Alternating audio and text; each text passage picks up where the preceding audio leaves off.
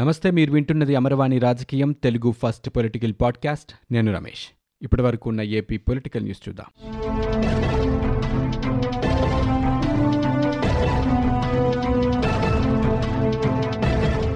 Janasena PAC సభ్యుడు నాగబాబు అనంతపురంలో పర్యటించారు. కలెక్టర్ కార్యాలయం ఎదురుగా తాడిపత్రి రహదారిని ఆయన పరిశీలించారు. ధ్వంసమైన చెరువు కట్ట రోడ్డులో శ్రమదానం కోసం ఏర్పాట్లు చేశారు.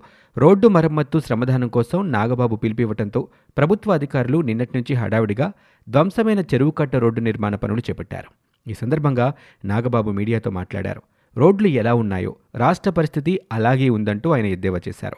జన సైనికులు రోడ్లు వేస్తారని వైసీపీ ప్రభుత్వం వెంటనే పనులు మొదలుపెట్టిందన్నారు. అలాగే వారాహి యాత్ర ఎక్కడి నుంచి ప్రారంభిస్తారో జనసేన పార్టీ అధ్యక్షుడు పవన్ కళ్యాణ్ నిర్ణయిస్తారంటూ నాగబాబు చెప్పారు. ప్రజాస్వామ్యంలో ఇల్లీగల్ చట్ట వ్యతిరేక పనులు తప్ప ప్రజలకు ఉపయోగపడే పనులు ఎవరైనా ఎప్పుడైనా చేయొచ్చునని చెప్పారు. పొత్తుల గురించి మాట్లాడే సమయం ఇది కాదని సభలు సమావేశాలు జరగకుండా ప్రభుత్వం ఇచ్చిన జీవో నెంబర్ ఒకటిపై హైకోర్టు మొట్టికాయలు వేసిందని ఆయన గుర్తు చేశారు. వైసీపీ ప్రభుత్వం పోలీసులు ఇబ్బందులు పెట్టినంత మాత్రాన తమ కార్యక్రమాలు ఆగవంటూ నాగబాబు స్పష్టం చేశారు.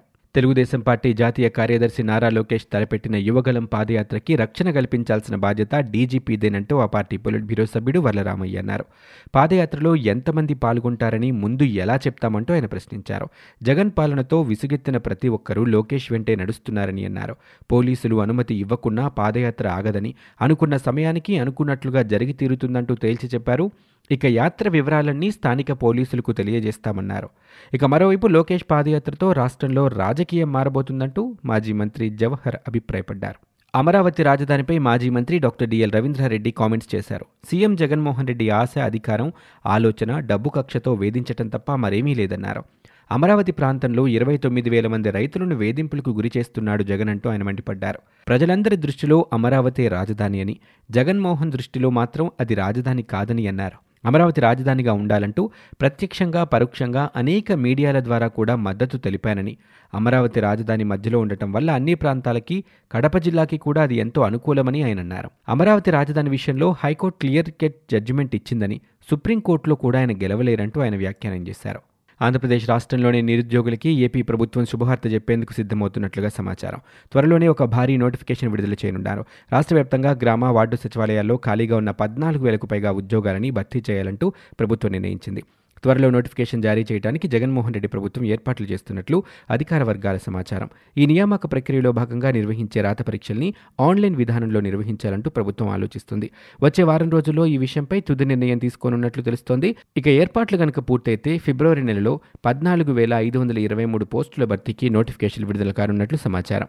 రాష్ట్రాన్ని అశాస్త్రీయంగా విభజించటం కోవిడ్ పరిస్థితుల వల్ల రాష్ట్రం ఆర్థికంగా అనేక ఇబ్బందులు ఎదుర్కొంటున్నా సరే ప్రతి నెల ఐదవ తేదీన తొంభై నుంచి తొంభై ఐదు శాతం ఉద్యోగుల జీతాలు పెన్షన్లని ప్రభుత్వం చెల్లిస్తోంది. మిగిలిన ఐదు శాతం ఖజానాలో బిల్లులు సమర్పించిన తేదీకి అనుగుణంగా చెల్లింపులు జరుగుతున్నాయని ఏపీ ఆర్థిక శాఖ ప్రత్యేక కార్యదర్శి తెలిపారు. ఉద్యోగుల జీతాల బిల్లులు ఖజానా అధికారులు నెలాఖరులోగా సమర్పించగలిగితే ప్రతి నెల ఒకటవ తేదీనే జీతాలు ఇవ్వగలమంటూ ఆయన చెప్పారు.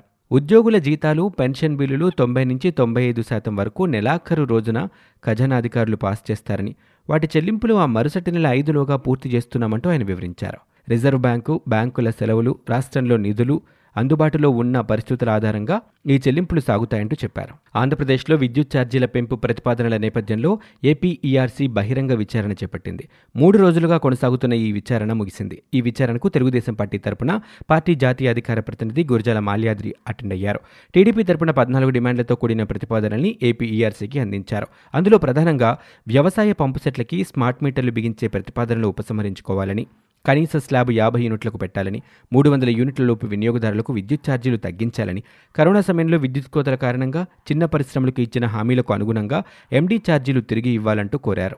ఏసీబీ ఆధ్వర్యంలో పనిచేసే అవినీతి నిరోధక toll free number one double four double zero నెంబర్కి ఫోన్ చేస్తే ఐదు వేల రూపాయల నుంచి పదివేల రూపాయల వరకు నగదు బహుమానం ఇవ్వనున్నారు. దీని ద్వారా ప్రభుత్వ ఉద్యోగాల అవినీతిపై ఫిర్యాదులకి మరింత వీలు కలగనుంది. ఎక్కడైనా ఎవరైనా సరే కలెక్టర్ కార్యాలయమైనా ఆర్డీఓ కార్యాలయమైనా సరే విద్యుత్ శాఖ ఇలా ఏ ప్రభుత్వ కార్యాలయం నుంచైనా సరే లంచం అడిగితే వన్ డబల్ ఫోర్ డబల్ జీరోకి ఫోన్ చేసి ఆర్థిక లేఖ ద్వారా అధికారికి ఫిర్యాదు చేయాలంటూ పిలుపునిచ్చారు. అవినీతిని నిరోధించడానికి మరో విప్లవాత్మక మార్పును తీసుకొస్తున్నామంటూ ఏసీబీ తెలియజేసింది. ఏసీబీ నేరుగా సీఎంఓకు నివేదిస్తుందని ప్రతి కలెక్టర్ ఎస్పీకి అవినీతి నిరోధంలో బాధ్యత ఉందంటూ జగన్మోహన్ రెడ్డి పేర్కొన్నారు. అవినీతిపై ఎలాంటి ఫిర్యాదు వచ్చినా వెంటనే స్పందించి అంకితభావంతో అవినీతిని ఏరిపారేయాల్సిన అవసరం ఉందన్నారు. మరో రెండు నెలల్లో విశాఖ రాజధానిగా పాలన ప్రారంభమవుతుందంటూ ఏపీ మంత్రి గుడివాడ అమర్నాథ్ అన్నారు. విశాఖను ఐటీ హబ్ చేయడమే తమ లక్ష్యమని పేర్కొన్నారు.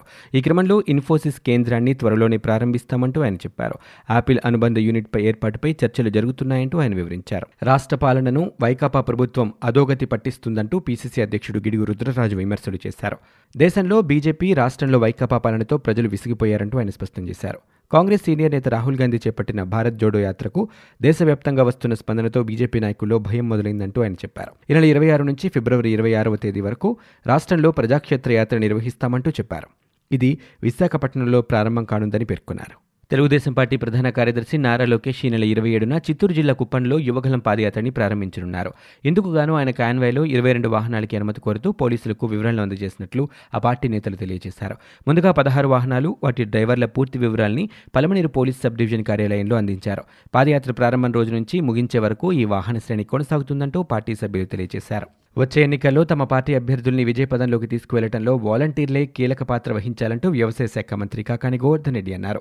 యాభై కుటుంబాలకి ఒకరు వంతున విధులు నిర్వహించే మీరే క్షేత్రస్థాయిలో కొండంత బలమన్నారు. నమ్మిన బంట్లుగా సేవలందిస్తున్నారని వైకాపా నాయకులు సారథులైతే వాలంటీర్లు వారధులంటూ ఆయన పేర్కొన్నారు. స్త్రీ శిశు సంక్షేమ శాఖ మంత్రి ఉషశ్రీ చరణ్ భూ అక్రమాలపై వెంటనే విచారణ జరిపి ఆమెను మంత్రివర్గం నుంచి తొలగించాలంటూ ఉమ్మడి అనంతపురం జిల్లా టీడీపీ నాయకులు డిమాండ్ చేశారు.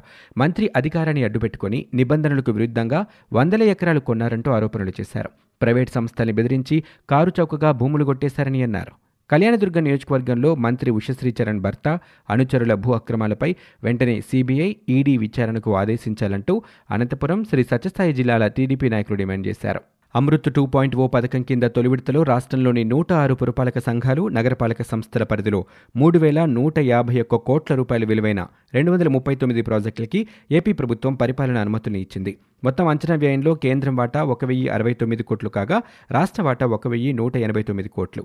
ఆయా పట్టణ స్థానిక సంస్థల వాటా ఆరు వందల తొంభై ఐదు కోట్లుగా ఉంది. మిగిలినవి పదిహేనవ ఆర్థిక సంఘం నుంచి చెల్లిస్తారంటూ పురపాలక శాఖ ప్రత్యేక కార్యదర్శి శ్రీలక్ష్మి ఉత్తర్వులు జారీ చేశారు. ఇవి ఇప్పటివరకు ఉన్న ఏపీ పొలిటికల్ న్యూస్. మీరు వింటున్నది అమరవాణి రాజకీయం తెలుగు ఫస్ట్ పొలిటికల్ పాడ్కాస్ట్. నేను Ramesh. For more details visit WWW dot Amarvani dot in we are also available on Google podcast Spotify iTunes and Apple podcast